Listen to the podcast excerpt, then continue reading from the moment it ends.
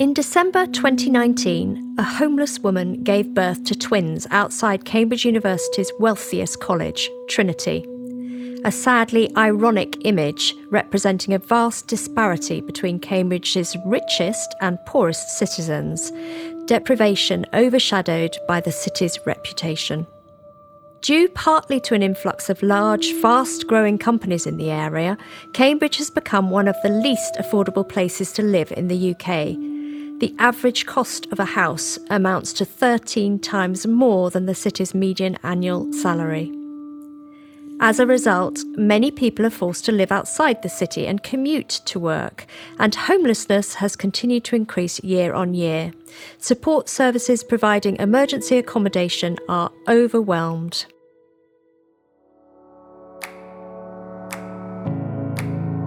I'm Alison Taylor, and this is Cambridge in Pursuit of Equality. Today, I'm joined by Jonathan Martin, the Chief Executive of YMCA Trinity, and Gavin Howard, Director of the Howard Group and member of the Besom in Cambridge charity, to discuss what could be done to address homelessness and prevent vulnerable people falling into poverty. Jonathan, firstly, I'd like to turn to you, please. Has poverty and homelessness always been a problem in Cambridge, and why is it growing?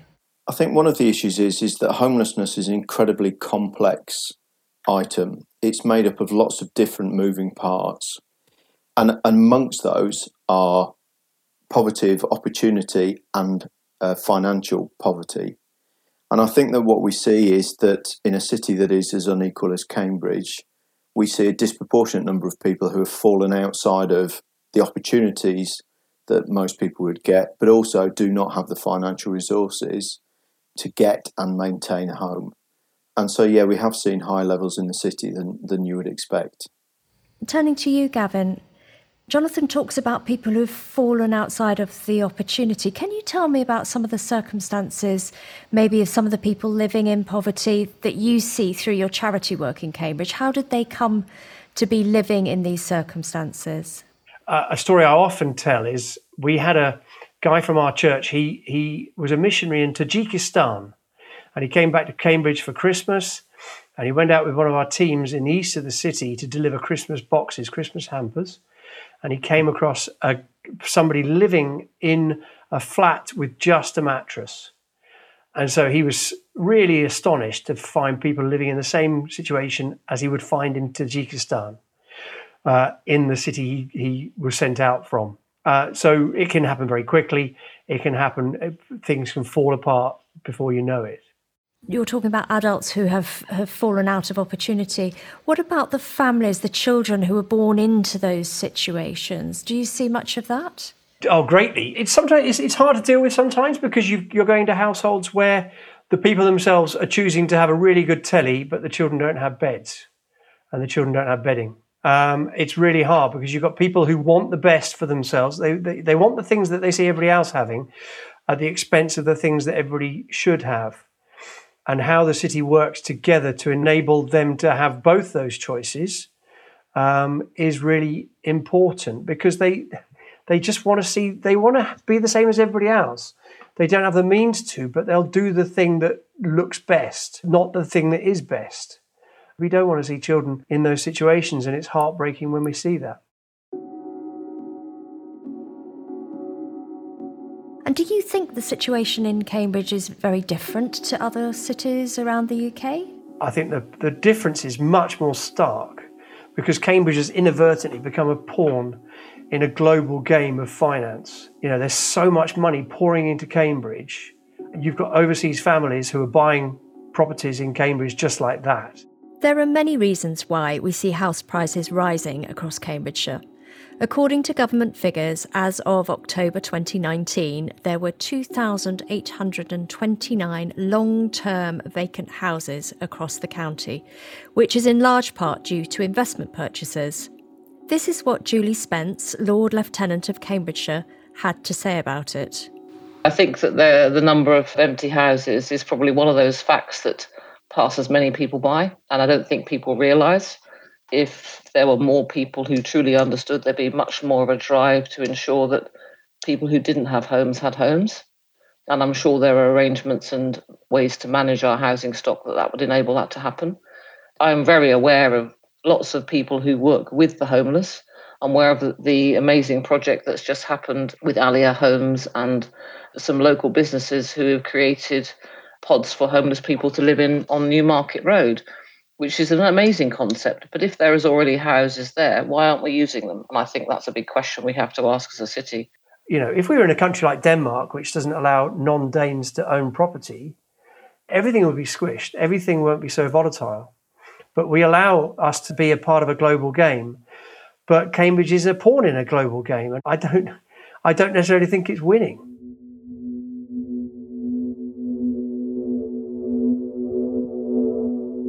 Gavin, do you think that the pandemic has had much impact on poverty in Cambridge? And if so, what sort of impact do you think it's had? I, I, for some of the situations I've been looking at, and Jonathan's been experienced for years, I can't imagine things have got worse than that because I don't. We've been in situations where it couldn't be worse. So I'm sure that the, the volumes are, are bigger. I'm sure there's more families like that. I'm sure there's more individuals in those situations in your experience, Jonathan, is that the case? I know we heard stories about homeless people during lockdown being housed and these sorts of things. How has the situation changed in the last year or so? So I, I think there's been two major changes. The first one is that there's no question that at the beginning of the, the lockdown period in March, a huge effort was put in by central government, local government here in the city, as well as lots of agencies, to get people off the streets to prevent rough sleeping.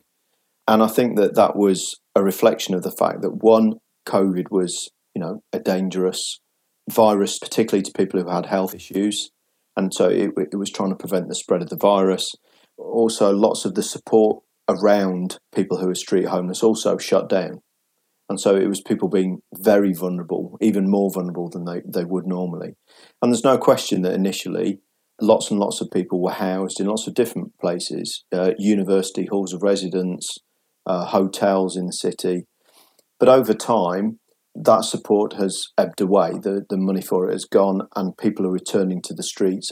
That is one item of the lockdown. I think the second point, picking up on what Gavin was saying, is what we're seeing is that there's no question that unemployment is climbing. And the areas in which unemployment are climbing are retail, hospitality, which are traditionally jobs which are lower paid and also primarily young people.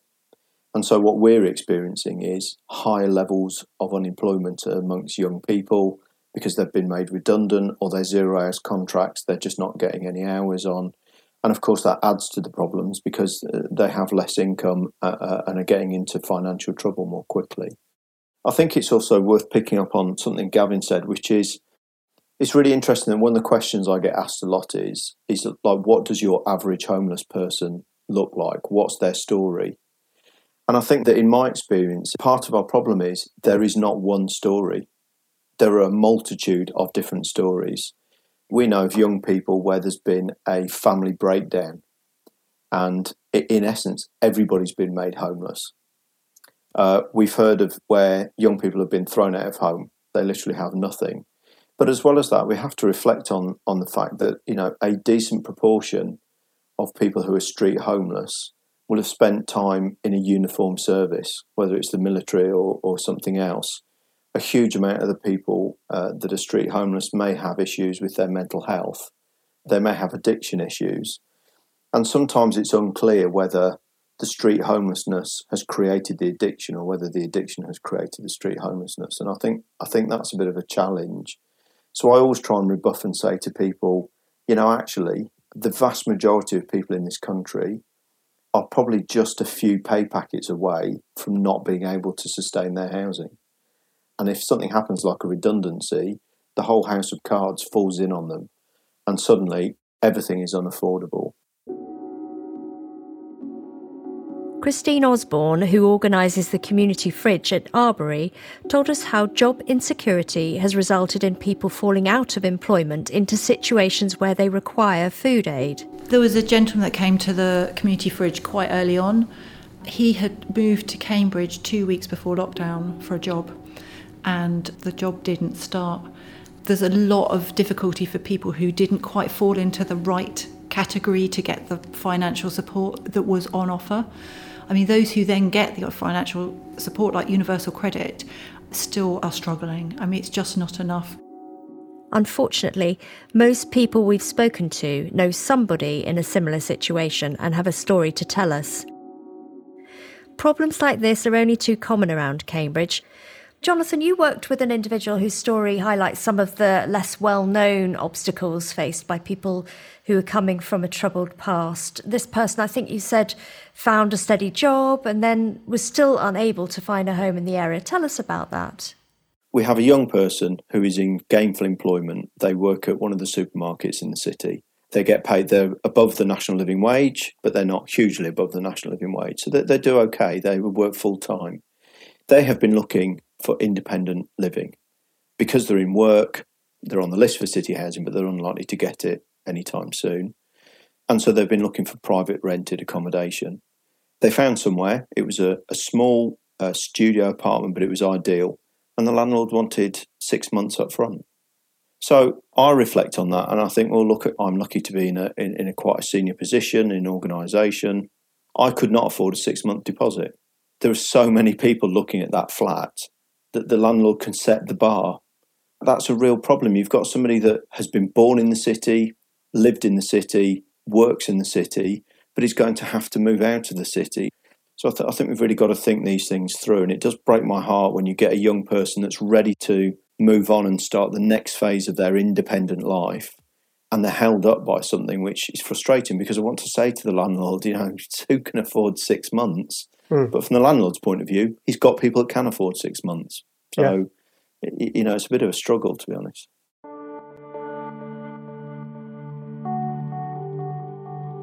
We've all heard heartwarming stories over the summer of 2020 about communities and individuals working together. Tell us some of the stories that you've experienced, Gavin, through your charity. Well, I think one of the best, I, have loved the food hubs, ward by ward. I mean, they've really been impressive. And some of the food coming in is, is equally impressive because I know Barnwell Baptist Church takes regular uh, donations from the company that supplies Fortnum and Masons and some of the stuff that honestly it's been brilliant. The food hubs, may they carry on, may they be well supported, may the food bank work well together. Why can't we have food banks located in supermarkets rather than them having to pick up from the supermarkets? Why can't people just turn up to supermarkets to pick up their food from there? Yeah, I, have been really struck that on both a, a, corporate level and an individual level, um, we have had people turning up to the YMCA with boxes full of provisions for our residents. Morrison's at Cambourne, a delivery truck turned up, and literally they emptied out box after box of stuff that we could distribute to our, our residents. But we've also had individuals that have come in and said, oh, you know, I, I've got too much of this. Please give it out amongst your residents. I've just been to the allotment. I've got far too many carrots. Here's a whole box of carrots. And it's been heartwarming to see that, you know, when we've been in a, in a national crisis, people have really thought about their communities. And I, I sort of hope that we can maintain some of that whole community care um, as, we, as we go forward post uh, pandemic. We had an example, Alison, the, the hotel in Cambridge that was refurbishing and closing down while refurbishing. And there was a lady called Gwen who was from a sustainability charity, and she was really fighting to get all that stuff out of the hotel and distributed. Some of these businesses, they talk a good game in terms of sustainability and environmental concerns and blessing the community with items. But when it came down to it, it wasn't so easy. It would just be easier for the contractor to rip things out rather than give things away. So she worked really hard on our behalf, and we've managed to repurpose a lot of that furniture. So the intention is there, but not quite. If you come up against commercial concerns, sometimes the commercial concerns outweigh the intention. So if we can get businesses truly to work towards community goals, then that's fantastic. And some do it brilliantly. great to hear about Morrison's van rocking up. We need more of that kind of thing, and the actual intention within the these big supermarkets and big food distributors to do it cannily and strategically it would be really important to carry that on. Mm.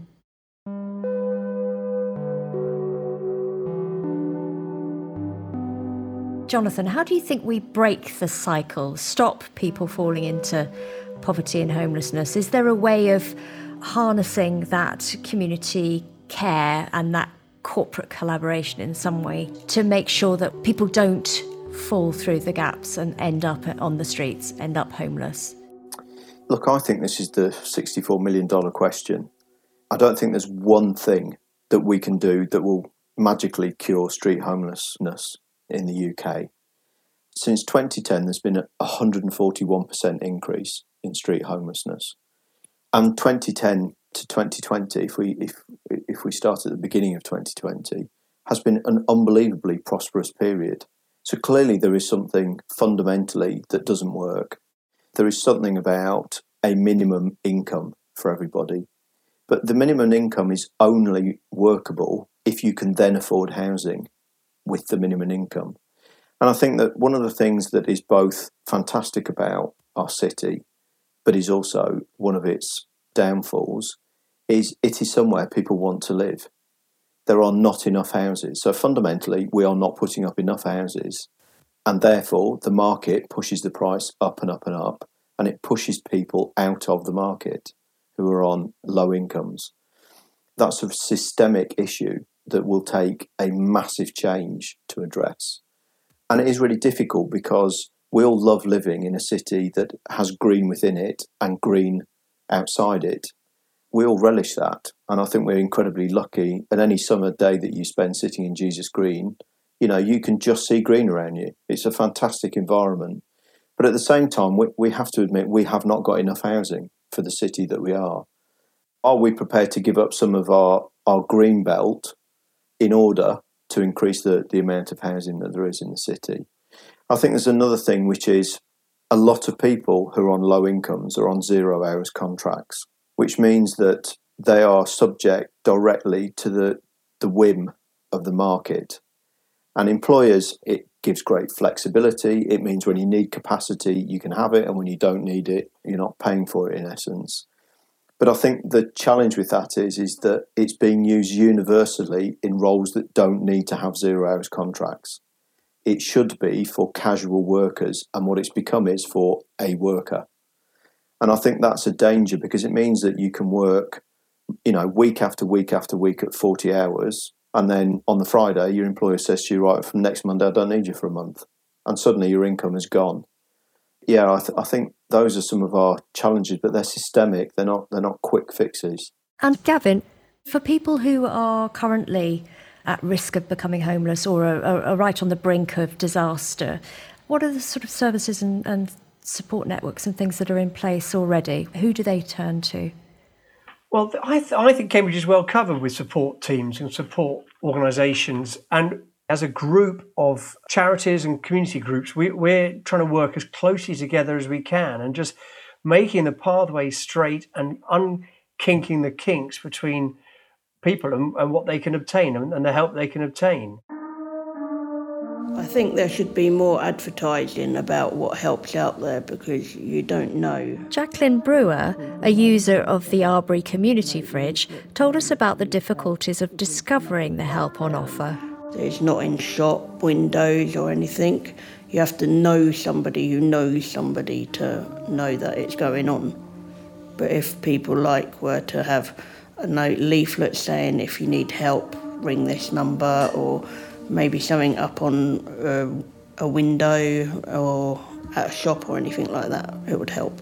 The ease at which people in need can access help available to them is something we keep hearing about time and time again. That just needs to be improved. A volunteer at the Red Hen Project told us she'd like greater collaboration between the charities. There can always be more with charities working together, and I think we all have a unique slant. And I think if we come together and understand what each other's doing, that would be great. And also, there is no point us all repeating the same thing. If we understood what each other was doing and worked out how we could support each other. It would make a lot of sense. Gavin, what's your take?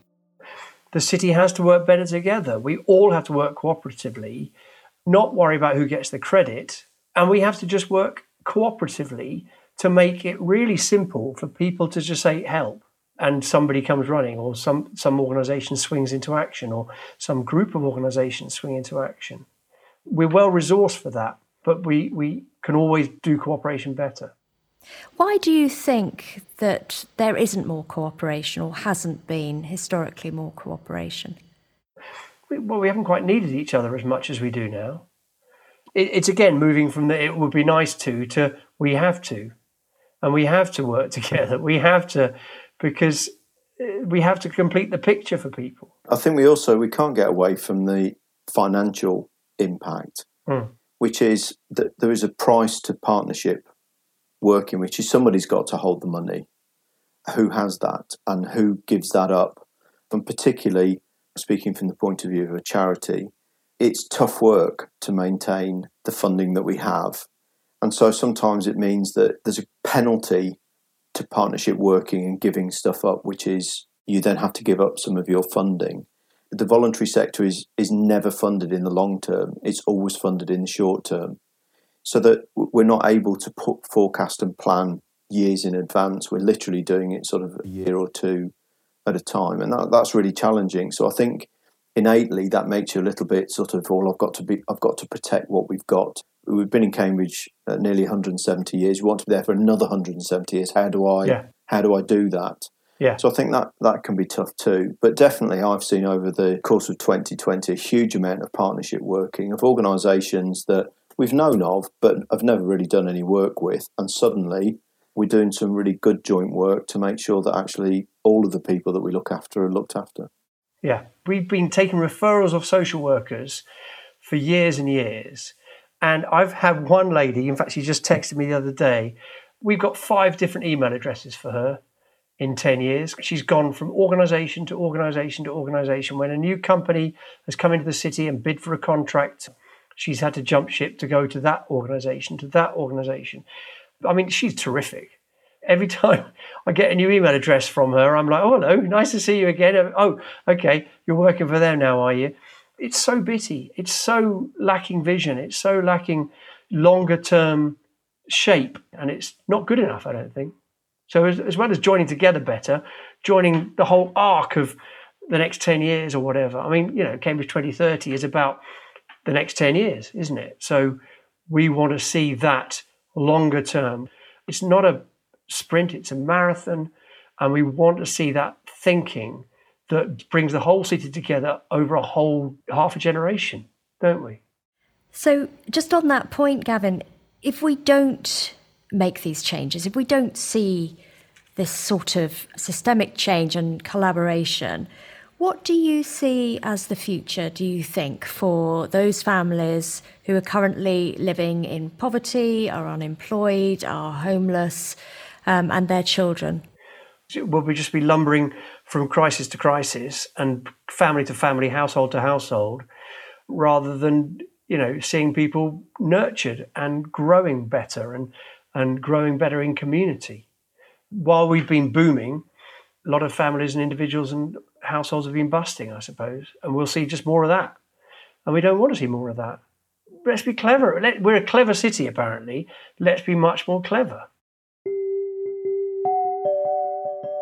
So, with all the the wealth, the knowledge, the expertise of Cambridge, knowing that we have a 28% growth in population coming in the next 10 or so years, how would you address it sustainably? What would you do? What's the long term solution, do you think? So, for me, look, we, we can't address this without more housing because fundamentally, part of our problem is demand and that's just simple mechanics. We do not have enough supply to quench the demand. And what that means is higher prices. Gavin's already made a really good point, which is we all know of developments in the city where all of the accommodation has been buy to leave. And that is investors, usually from outside the UK, investing their money and it just sits empty. And then they wait a few years for the price to increase and then they sell and make a profit. and it's a way of parking their money in safety outside of banks and all that sort of stuff. You know, somehow we've got to find a solution to that. You've got particularly community minded developers, such, such as the Howard Group, Hill and Co, and, and they develop places that then aren't utilised fully, and that, that's just criminal. But fundamentally, as you say, we've got a huge spike in population coming, and, and we haven't got anywhere to put them. And I think that what we're beginning to see, even in terms of our, our own staff, is people are beginning to live further and further and further away from the city. And there's a couple of things there. One is we want to reduce the environmental impact, and these people all having to drive or catch buses into the city. But also, you know, you can't underestimate the added pressure of having an hour commute at either end of your, your long working day. Uh, for me, it comes back to this supply and demand. We've got to do something about the supply somehow. Easier said than done, I know. Thank you both for spending time talking to me today. It's been a fascinating discussion. Finally, we'll hear what Julie Spence, Lord Lieutenant of Cambridgeshire, has to say. Oh, thanks, Alison. What's really clear is that homelessness is not a binary issue, therefore, it will not have binary solutions. No one homeless person has the same story if you sit down and talk to them. There are many, many different reasons for why somebody ends up homeless. It's no good us sitting there thinking it'll never happen to us. The data shows that we're all probably three pay packets away from actually being homeless. I think COVID has probably shown as well that some of what we thought was definite money coming into our bank accounts every month is actually not so. The reality of that has probably struck home with greater clarity. We do need to make it much easier for organisations to work together, whether that's public sector organisations or the charitable sector, because we will only develop a better future for Cambridge people in Cambridge if we are working as a team. Working on our own, we will make a difference, but we will not make the difference that we could. Critical, I think, to all of this is around having a safety net it's about having, yes, a home. It is about having employment or a steady income which allows you to live. It is about being able to put food on the table. We can work together to ensure that people have a framework around them so that actually they won't fall again and they can eventually rise up and they can thrive and they can again become the employees of the future, the employees this city needs, and we can ensure that they truly do become part of a thriving city and proud of being part of a thriving city. Thank you to everyone who contributed to this episode of Cambridge in Pursuit of Equality. Jonathan Martin, CEO of the YMCA Trinity, Gavin Howard, Director of the Howard Group and member of the Besom in Cambridge charity, Christine Osborne, organiser of the Community Fridge in Arbury, Jacqueline Brewer, user of the community fridge in Arbury, and to the team at Conscious Communications for bringing this all together. If you'd like to be a contributor on a future series of Cambridge in Pursuit of Equality, please contact Alison Taylor at Conscious Communications on info at consciouscomms.com. We believe the messages around reducing inequality in this episode are important, so please help us spread them far and wide by sharing this show with your network. Finally, if you want to be part of Cambridge 2030 or simply find out more, head over to cambridge2030.org and register your interest. Come on, Cambridge, it's really important because together we can make this city such a fantastic place to live and ensure that everybody has a home and a support network.